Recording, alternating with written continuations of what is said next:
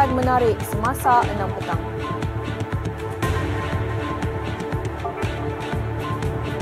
Ada bukti TikTok turun kandungan Palestin.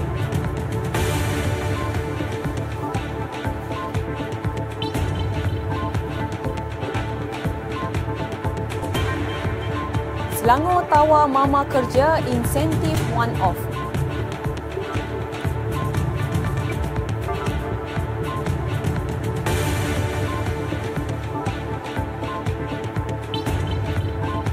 Pelajar maut digilis lori simen.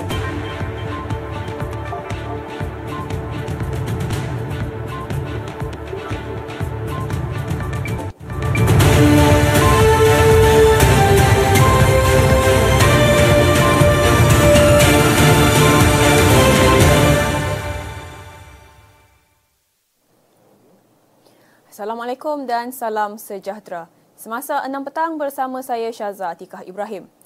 Menteri Komunikasi dan Digital Fahmi Fazil mendedahkan terdapat bukti bahawa penyedia platform media sosial TikTok secara sistematik telah menurunkan kandungan berkaitan konflik Palestin-Israel dari Malaysia. Beliau berkata perkara itu terbukti apabila ramai pengguna platform berkenaan mengadu kepada Suruhanjaya Komunikasi dan Multimedia Malaysia MCMC bahawa kandungan yang bahawa kandungan dan siaran langsung yang dimuat naik mereka telah diturunkan atau disekat. Ini termasuklah ucapan Perdana Menteri Datuk Seri Anwar Ibrahim pada Himpunan Malaysia bersama Palestin selasa lepas. Dan bila saya teliti balik konten itu, ia adalah uh, seorang ayah yang mengangkat mayat anaknya ya, yang kita anggap anaknya di, di selimut. Ya. Jadi tak nampak apa-apa. Tidak ada gambar darah, tidak ada uh, orang kata macam yang yang menggerunkan dari segitu. Jadi to me this this doesn't make sense. Jadi saya sangat-sangat marah dengan pihak TikTok. Uh, saya telah meminta pihak MCMC untuk memberi satu teguran yang uh, keras kepada kedua-dua TikTok dan Meta. Sekiranya mereka they want to to play around with us, uh, we will take a very very firm stand. Beliau berkata demikian selepas melancarkan tabung kemanusiaan Palestin bagi penjawat awam peringkat Kementerian Komunikasi dan Digital di Angkasa Puri Kota Media siang tadi. Mengulas lanjut, Fahmi berkata beliau mengarahkan MCMC untuk membuat satu teguran keras kepada TikTok dan mengaturkan pertemuan mengenai isu tersebut. Teguran itu katanya turut disampaikan kepada Meta. Fahmi berkata satu pertemuan bersama TikTok untuk menyampaikan pendirian kerajaan mengenai perkara tersebut telah diadakan semalam dan ia akan disusuli dengan satu lagi pertemuan yang akan diadakan minggu depan. Perdana Menteri Datuk Seri Anwar Ibrahim mengambil langkah bijak dalam mencari solusi terhadap isu dihadapi Palestin dengan menghubungkan beberapa pemimpin dunia. Setakat ini pendekatan connecting the dots itu dilihat sebagai jalan terbaik bagi mengumpul banyak suara mendesak genjatan senjata dilaksanakan segera.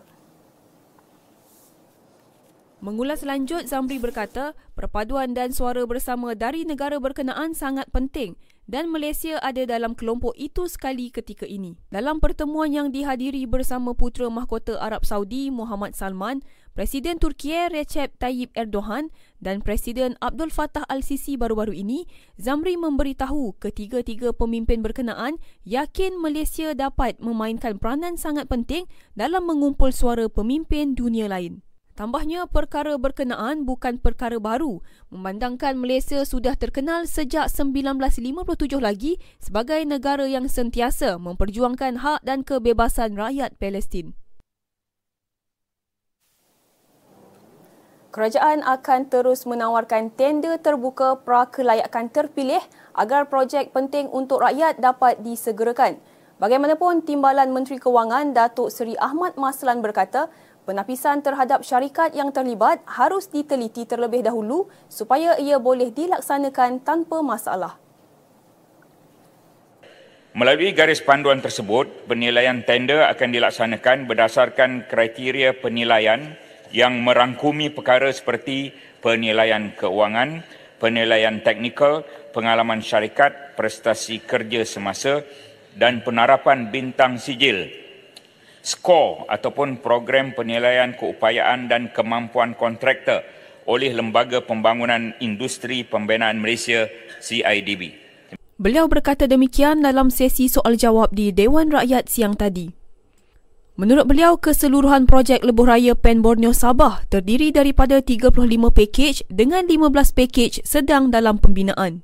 Kaedah pelaksanaan bagi baki projek Pen Borneo ini adalah secara tender terbuka dalam kalangan kontraktor tempatan, Bumi Putra atau kontraktor Bumi Putra Sabah dan Sarawak yang dibiayai melalui peruntukan pembangunan atau dana infra. Pengguna KTM komuter di Lembah Kelang dijangka dapat menggunakan kaedah pembayaran terbuka mulai pertengahan November ini. Menteri Pengangkutan Anthony Locks Yufuk berkata, ketika ini penaik tarafan sistem tiket untuk seluruh rangkaian KTM komuter di Lembah Kelang sudah hampir selesai. Pengguna KTMB dapat menikmati kemudahan baru di mana kesemua 57 stesen KTMB komuter di Lembah Kelang dilengkapi dengan alat pengimbas di gantry yang menyokong kaedah pembayaran terbuka termasuk kad kredit, kad debit, touch and go dan kod QR melalui aplikasi mobile KTMB ataupun KITS. Jumlah kos projek adalah sebanyak 29 juta. Beliau berkata demikian ketika menjawab soalan Ahli Parlimen Subang, Wong Chen, di Dewan Rakyat siang tadi. Selain itu, Lok berkata, sistem pembayaran terbuka melibatkan rangkaian Rapid Rail di Lembah Kelang pula dijangka siap menjelang Ogos 2025. Beliau berkata ketika ini Prasarana Malaysia Berhad sedang memuktamadkan pelan pelaksanaan itu merangkumi laluan LRT Kelana Jaya, Ampang, Kajang, laluan MRT Putrajaya dan monorail. Beliau berkata kerja reka bentuk dan pembangunan dijangka bermula pada Mac 2024 dan prasarana akan mengambil tempoh 11 bulan sehingga Februari 2025 untuk menyiapkan 50% daripada gantri di setiap stesen untuk menerima kaedah pembayaran terbuka. Hampir 20,000 murid dari 93 sekolah rendah yang kurang berkemampuan di Kedah Perlis, Kelantan dan Terengganu menerima bantuan berbentuk tajaan makanan tengah hari seimbang menerusi program makanan kesihatan Promak sejak Januari 2022.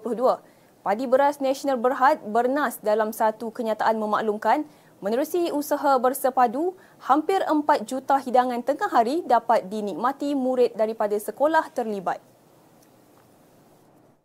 Promak merupakan program kerjasama strategik antara sektor korporat dan agensi kerajaan. Bernas bekerjasama rapat dengan Kementerian Pendidikan dan Kementerian Kesihatan bagi menggerakkan agenda nasional dalam menangani isu malnutrisi dalam kalangan murid sekolah rendah. Selasa lalu, Menteri Pendidikan Fadlina Sidik melancarkan Promak serta menganjurkan program Promak Riang Ria Nutri yang julung kali diadakan sebagai inisiatif tambah nilai di bawah Promak. Program sehari yang berlangsung di Kedah itu memberi peluang kepada Bernas untuk menyantuni 500 murid dari 24 sekolah di negeri berkenaan di samping memberi pendedahan tentang pemakanan sihat.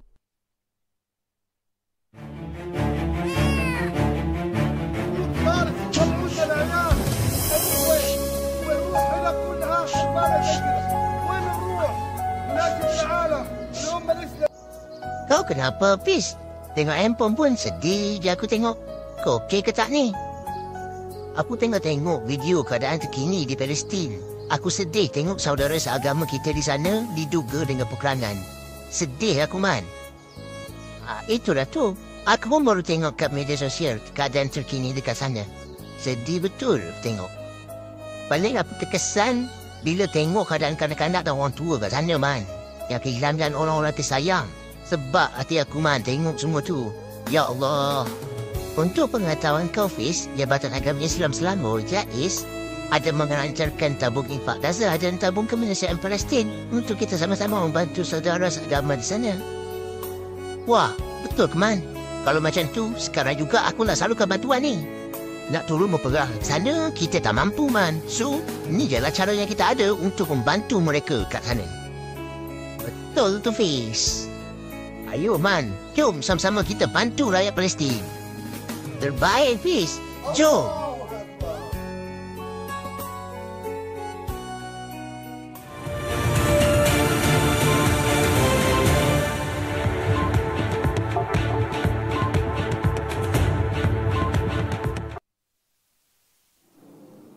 Bertemu kembali. Jabatan Siasatan Jenayah Komersial JSJK Bukit Aman mengesahkan pihaknya telah membuka 33,269 kertas siasatan membabitkan nilai kerugian 1.75 bilion ringgit sejak 1 Januari tahun ini hingga 22 Oktober lalu.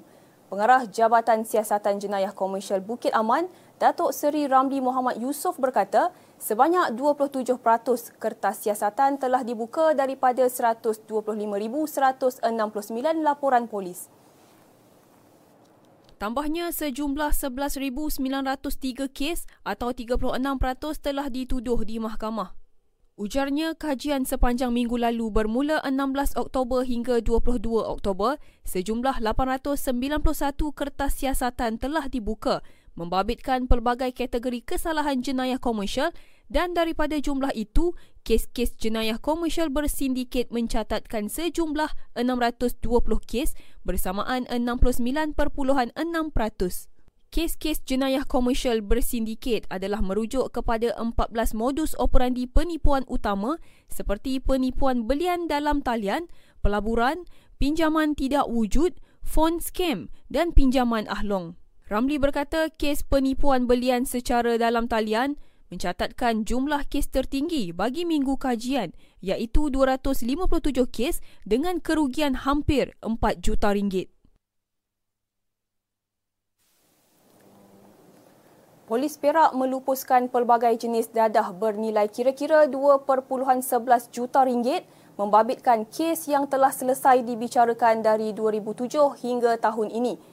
Timbalan Ketua Polis Perak, Dato' Azizi Mat Aris berkata, keseluruhan dadah adalah seberat 547.52 kg dan 11,283.18 liter serta membabitkan 3,706 kertas siasatan.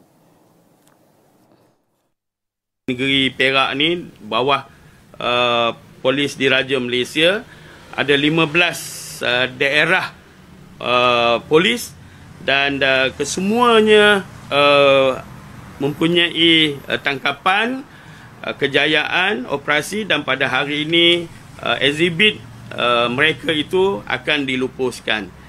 Dato' Azizi berkata dada berkenaan itu antaranya heroin 4.57 kg, ganja 7.6 kg, ketamin 77 gram dan ubat batuk 1.92 liter akan dilupuskan hari ini oleh sebuah syarikat kontraktor yang dilantik di Bukit Pelanduk Negeri Sembilan. Beliau berkata demikian pada sidang media dalam majlis perasmian pelupusan barang kes Jabatan Siasatan Perak di Ibu Pejabat Polis Kontijen Perak di Ipoh siang tadi. Ujarnya pihaknya juga berjaya membongkar operasi 8 makmal haram dan dadah serta menahan seramai 21 individu yang menjalankan kegiatan berkenaan pada tahun ini.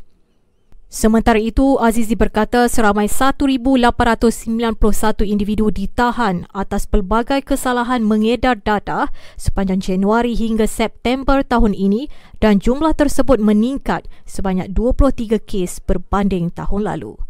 Daripada jumlah itu, seramai 559 individu ditangkap di bawah Seksyen 39B Akta Dadah Berbahaya 1952 yang membawa hukuman mati mandatory manakala 76 yang lain didakwa bawah langkah-langkah pencegahan 1985.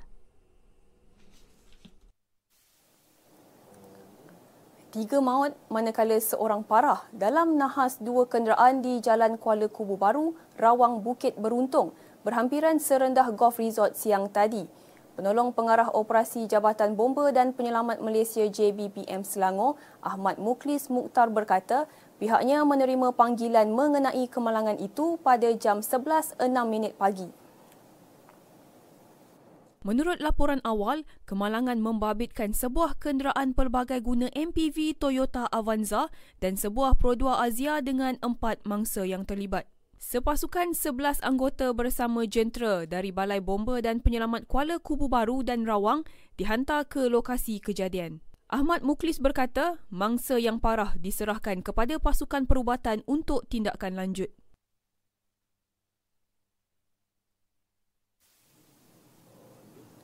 Seorang pelajar tingkatan 2 maut digilis lori simen selepas motosikal dinaikinya terbabas dan melanggar kenderaan berkenaan di Gua Nangka Arau semalam. Mangsa Apisit Iwang, 14 tahun dipercayai menunggang motosikal dari arah Penggas menuju ke Kok Klang Cuping. Pemangku Ketua Polis Perlis, Senior Assistant Commissioner Badrul Hisham Baharudin berkata, pada masa sama, sebuah trailer dari arah sama turut menuju ke Kok Klang. Jelas Badrul Hisham, lori terbabit membelok ke kiri menuju ke Kok Klang dan mangsa dipercayai berada di sebelah kiri lori berkenaan gagal mengawal motosikal lalu melanggar penjuru kiri hadapan trailer itu. Kesan rempuhan menyebabkan mangsa terjatuh dan terperosok bawah lori sebelum digilis. Mangsa yang tinggal di Kampung Siam Gua Nangka meninggal dunia di tempat kejadian. Siasatan masih dijalankan mengikut Seksyen 41 Kurungan 1 Akta Pengangkutan Jalan 1987.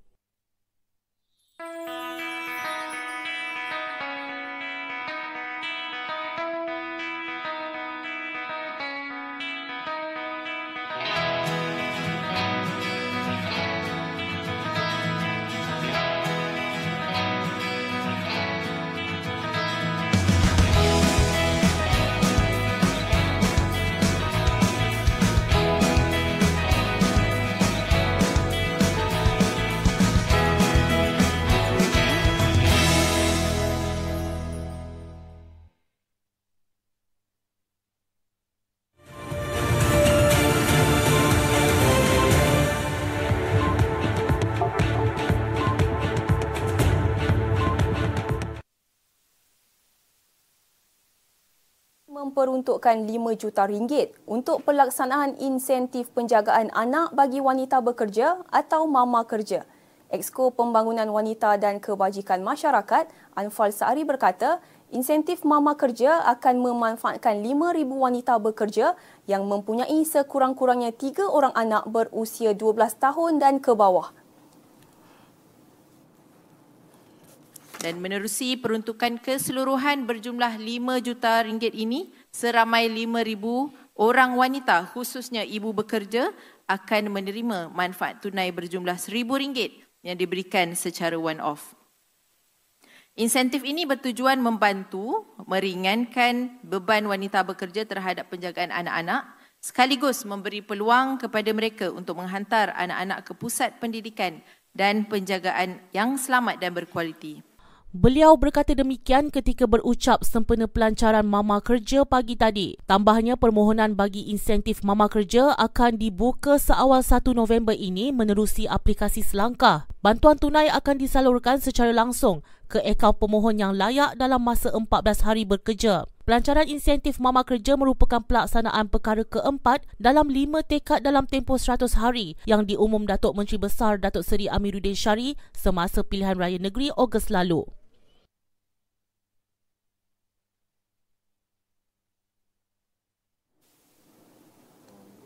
Sementara itu, Anfal berkata, seramai 5,000 ibu bekerja di negeri ini yang mempunyai sekurang-kurangnya tiga anak berusia 12 tahun ke bawah layak memohon insentif mama kerja yang dilancarkan hari ini.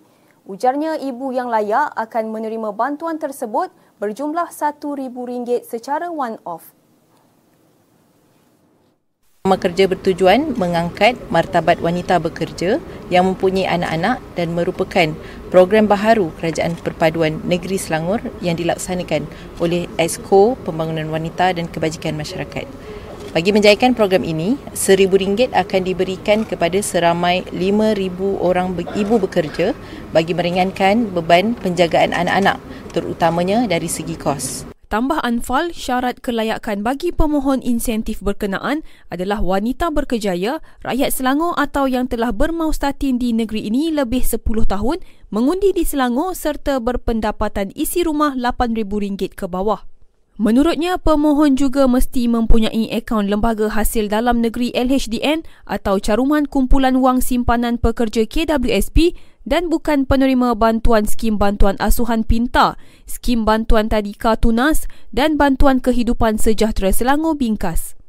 Anfal memaklumkan perkara itu pada sidang media selepas majlis pelancaran insentif mama kerja di Shah Alam siang tadi.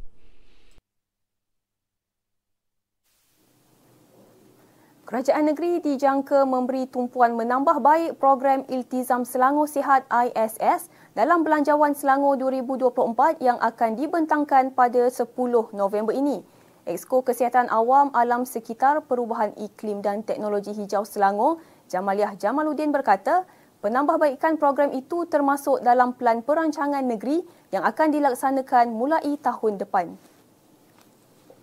Selangor sebenarnya dia ada subsidi di mana uh, setiap keluarga yang mencapai kriteria tersebut dia boleh dapat RM500 untuk uh, uh, household and then RM250 untuk individu di mana kad klinik tersebut uh, setiap kali mengunjung kita benarkan uh, subsidi sebanyak RM70 lah.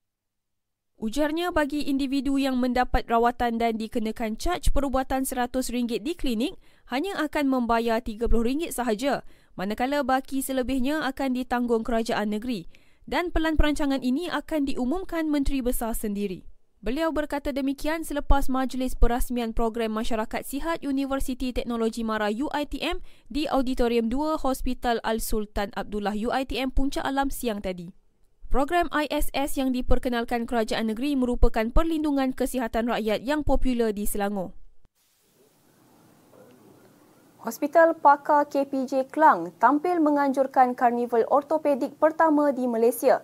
Ketua Pegawai Eksekutifnya Dr. Govind Tamah Subramaniam berkata, karnival itu dianjurkan bagi tujuan menyebarkan kesedaran kesihatan tulang kepada masyarakat. Orthopedic is not like a you know as what that uh, people are talking it's like a simple uh, uh, specialties. It's like a very uh, large specialties and uh, you know and uh, it's like very important and the paradigm shift that orthopedic are giving. So from open surgery to minimally invasive surgery kind of thing. So it's like a good uh, ex- uh, awareness to the community and also uh, to other doctors who are coming up you know. So which are the specialists they need to focus Jelas beliau pelbagai aktiviti menarik disediakan sepanjang karnival berlangsung bermula hari ini hingga 28 Oktober.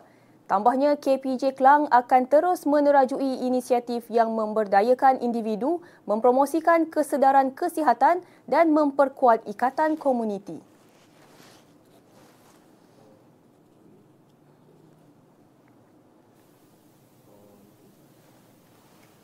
Ketua Jurulatih Sabah, Dato' Ong Kim Swee, mengakui dua gol pantas yang diperoleh Hai Fong FC memusnahkan perancangan permainan pasukannya ketika aksi peringkat kumpulan Piala AFC di Stadium Lachtre Hai Fong semalam. Bekas pengendali skuad Harimau Malaya itu bagaimanapun tetap memuji sikap pemainnya yang berusaha keras untuk bangkit sebelum terpaksa akur dengan keputusan tewas tipis 2-3. Pada aksi ketiga, Sabah ketinggalan dua gol menerusi jaringan pantas dalam tempoh empat minit yang dihasilkan Nguyen Huson dan Dam Tien Dong pada minit ke-14 dan 18. Meskipun pemain gantian Gary Stewart Robert berjaya meledak gol jarak jauh yang menarik pada minit ke-80, tidak cukup mengelak skuad Kim Sui daripada mengalami kekalahan pertama selepas tiga perlawanan.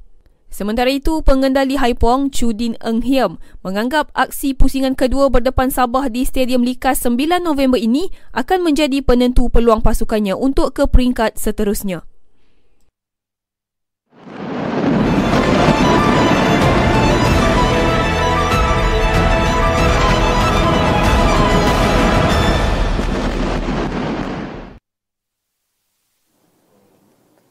Presiden Rusia Vladimir Putin menyibat, menyifatkan situasi di Gaza sebagai malapetaka kemanusiaan. Bercakap pada satu mesyuarat di Moskow pada Rabu, Putin berkata orang yang tidak bersalah tidak sepatutnya menjadi mangsa untuk jenayah yang dilakukan oleh orang lain.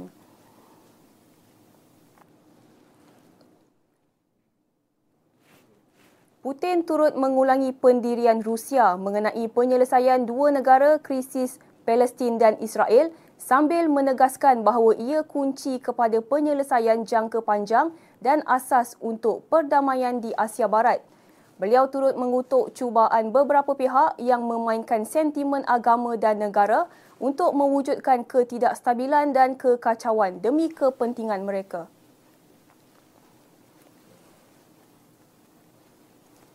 Pejuang Palestin menjangkakan Israel akan menyerang dan menembusi terowong Hamas menggunakan gas saraf dan senjata kimia di bawah pengawasan Komando Pasukan Delta Amerika Syarikat. Israel dan sekutunya Amerika merancang serangan mengejut itu bagi menyelamatkan kira-kira 220 tebusan dan membunuh ribuan askar Brigad Al-Qassam. Menurut sumber kanan Arab Saudi, maklumat mengenai serangan itu dibocorkan Amerika namun White House dan Jabatan Pertahanan Negara itu tidak memberi sebarang komen mengenainya. Pasukan Delta Amerika didakwa akan mengawasi jumlah besar gas saraf yang dipam ke dalam terowong Hamas yang mampu melumpuhkan pergerakan badan dalam tempoh 6 hingga 12 jam. Setiausaha Pertahanan Amerika Lloyd Austin mengadakan panggilan telefon hampir setiap hari dengan rakan sejawatannya dari Israel, Yoav Gallant untuk membincangkan operasi ketenteraan. Manakala pegawai-pegawai kanan tentera Amerika yang mempunyai pengetahuan tentang peperangan bandar telah dihantar ke Israel. Semasa lawatan Presiden Joe Biden ke Israel minggu lalu, beliau secara tidak sengaja berkongsi gambar yang mendedahkan wajah tiga komando Delta yang menasihati Israel mengenai usaha membebaskan tebusan. Zionis Israel terus menyasarkan kanak-kanak dan wanita sebagai mangsa kekejaman mereka. Terbaru wartawan Al Jazeera Wa'il Dahduh kehilangan isteri, anak perempuan dan lelaki dalam sekelip mata akibat diserang dan dibunuh Zionis Israel. Berita itu diterima ketika beliau sedang bertugas melakukan liputan mengenai serangan udara terbaru Israel di Gaza. Ketiga-tiga ahli keluarga Dahdu diserang tentera Israel ketika mereka sedang berlindung di kamp pelarian sementara selepas diarahkan untuk meninggalkan kediaman mereka. Anaknya yang maut ialah Mahmud yang sedang belajar di sekolah menengah dan anak perempuannya Syam yang berusia tujuh tahun. Selain dua anak dan isteri yang terbunuh, beberapa ahli keluarga Dahduh yang lain juga dilaporkan masih hilang. Dahduh berkata, Israel akan terus bersifat kejam dengan melepaskan dendam kemarahan terhadap kanak-kanak dan wanita di Palestin. Bagaimanapun, beliau tetap cekal untuk kekal di Gaza bagi mengadakan liputan kekejaman Zionis.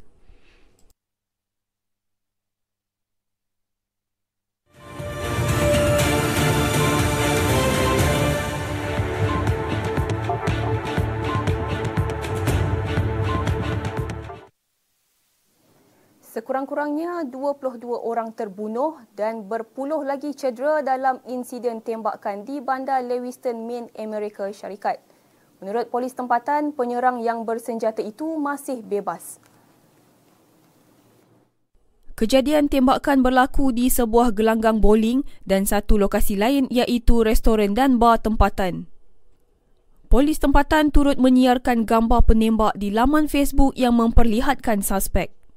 Sementara itu, Jabatan Sheriff Daerah Andros Kogin menerusi Facebook memaklumkan penguatkuasaan undang-undang sedang menyiasat dua peristiwa penembak aktif manakala semua perniagaan digalakkan untuk menutup premis sementara siasatan dilakukan.